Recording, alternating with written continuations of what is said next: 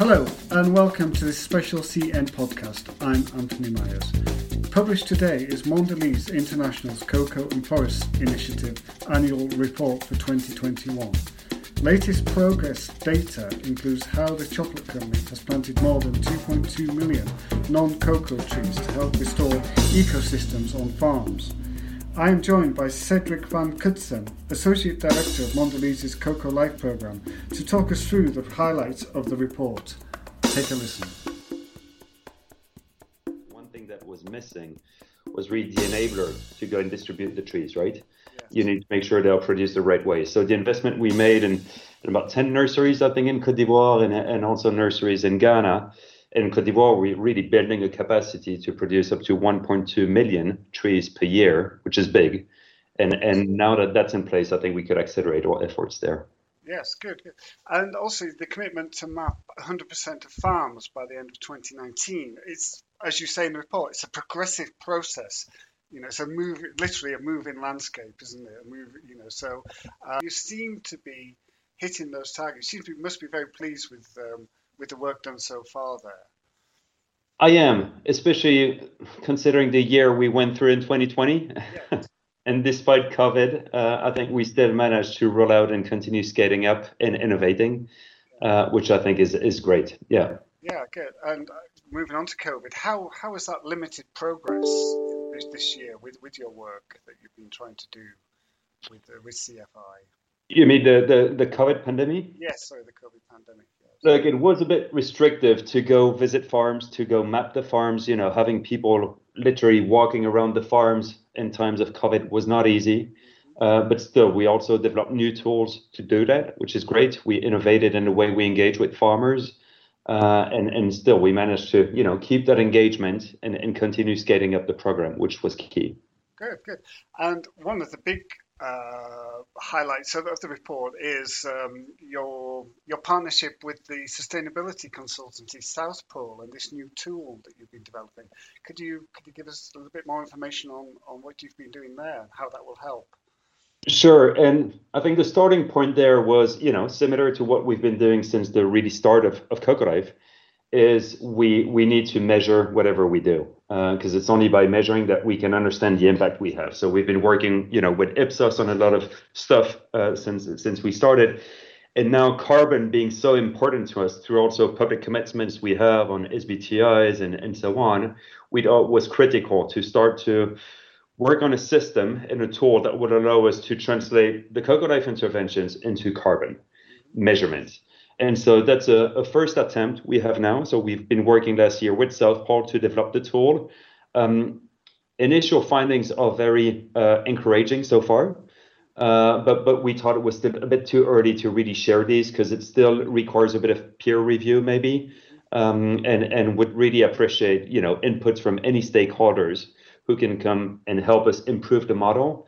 Uh, but as I said, initial findings are, are, very encouraging. So we will continue to develop the tool uh, together with South Pole and others. Great. Um, moving on, uh, also another area that Mondelez has uh, has been um, at the forefront of is pioneering payment for environmental services um, scheme, which um, offers farmers economic incentives for their environmental action. Uh, that again is seems to be um, proving very successful. Uh, can you give us a little bit more on that? Uh, I really like that approach because I think it's also a great example on how we like to work uh, with Cocoa Life, which is about trying stuff, innovating, course correcting, mm-hmm. partnering to really bring it up to scale.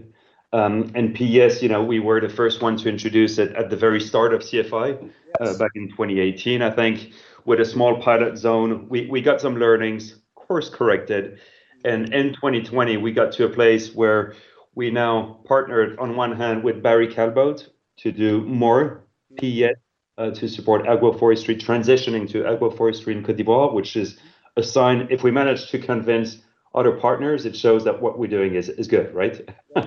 uh, so we, we're partnering with Barry Callebaut. We also did secure some funding from Partnership for Forest to help us do more and accelerate. This will really be implemented in 21, but that's also a strong signal of trust we're, we're getting uh, from other stakeholders to continue. and then we we now went beyond Cote d'Ivoire because we started to roll out PES also in Ghana and, and even in Indonesia. So we see this as a great success. We'll continue to learn to share any learnings along the way, but we still see that as a critical enabler to continue the work we're trying to do. Governments can can play a crucial role as partners, can't they? You know, with helping these ambitions. What what are you looking for in in in the governments of of Cote d'Ivoire, Ghana, Indonesia? What what what specifically can they do? Well, uh, I think there are different things. They can, of course, we rely on them to set the the enabling environment uh, and to bring uh, some new instruments. Like, you know, one of the commitment under CFI was to have traceability mandatory to all from farm. Uh, it's taking time because these things are not easy. Uh, so there are a bit of delays, but it's great to see now, you know, uh, Cote d'Ivoire and Ghana both uh, making good progress there and working on a national system, which will really allow us no more to cover only what is often referred to as the direct supply chains, but also the indirect and have a level playing field that would apply to all.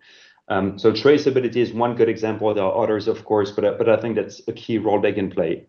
Um, the, the other role, of course, where they need to be involved is now shifting to landscape approaches and working together on defined landscapes. And it's great that in the case of Ghana, they had identified six priority high intervention areas, these HIAs, that they had, and one was Asunafo. Uh, so we, we're really proud among the achievements we have that we, we kind of sparked a bit that, that a consortium with the industry to work in that landscape.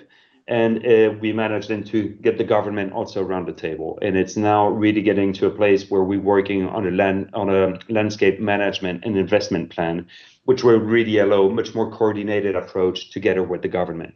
So I think there are many areas where we do need to partner together. They biggest role and where they really need to remain accountable is to to set up the rules, the policies, and create the enabling environment. Right, right, good.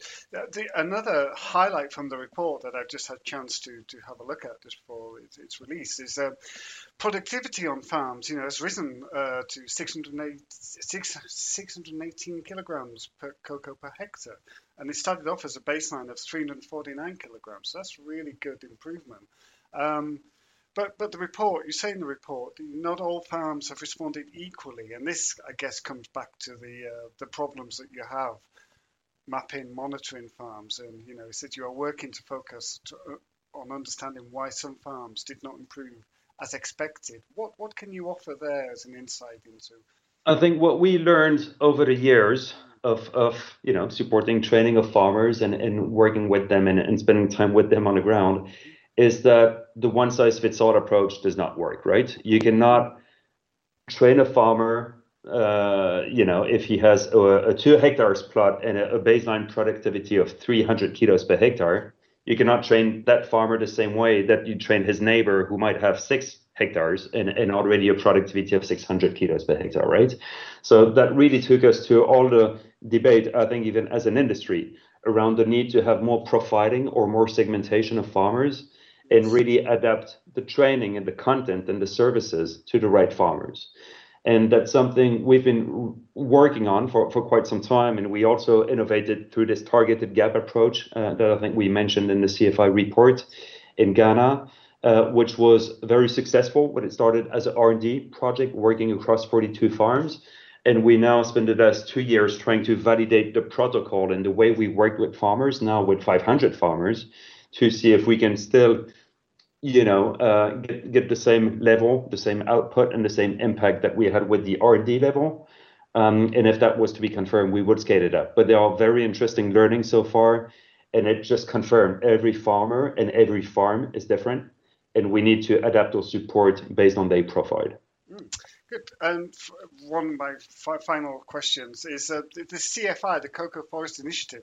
Mondelez was one of the founding partners there. Um, it's a collaborative um, organization, of course, with lots of chocolate companies, cocoa companies, governments, uh, organizations, uh, World, World Cocoa Foundation, um, so on and so forth. How how is that shaping up? Look, I, I think first we and I like reminding sometimes people to whom I talk, what we're trying to do is extremely ambitious because it's about bringing together 35 companies, I think it is now, or 34, to governments to really work at ending deforestation and, and promote forest protection. I'm not aware of any other sector where you have that kind of platform or initiative in place with so many players, right? And, and again, such a strong public-private partnership. So what we do, trying to do, is extremely ambitious. Also, what we're trying to do as an individual company through the action plans we had published is is really ambitious. Today, there are gaps, there are delays, and stuff that could have happening, which maybe did not, but there are also very strong achievements, I think, so far, and, and very good stories of, of you know impactful interventions we had.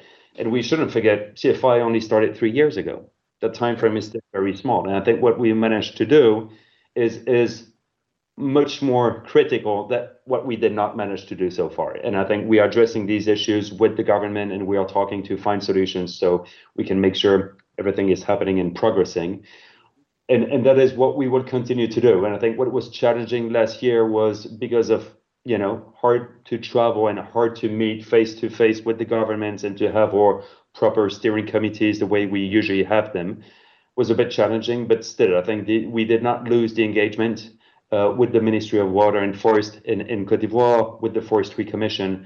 So we continue to address the, the, the issues we still have and try to together develop good solutions moving forward. So there's still a lot that needs to happen, uh, but but I'm confident it will happen because the partnership and the trust and the transparency, I believe, is still there, which is key for a good partnership. Um, finally, without putting you on the spot too too much, um, just Cocoa Life's uh, targets. Do you have targets for 2022, 2025? Uh, we have public commitment by 22. Uh, well, beyond the, the financial investment which we've committed to, which is which is happening obviously, uh, considering everything you see in the progress report. We did say we will also reach 200,000 smallholders across the six countries. We're now, I think, around 180,000. We still have two years to go, so I'm really confident we will meet that target, maybe even exceed it. I hope. Uh, we also said we will then, you know, have an impact on 1 million people, considering an average household of five people per farmer. I'm confident we'll get there. Um, the other public commitment we have is that by 25 we'll have all our chocolate sourced as Cocoa Life.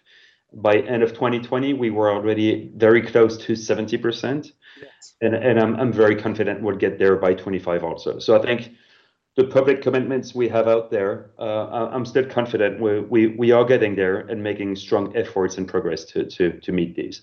Great, and you obviously have the support of your CEO. I see, you know, in, in its latest um, the financial results, it's mentioned there.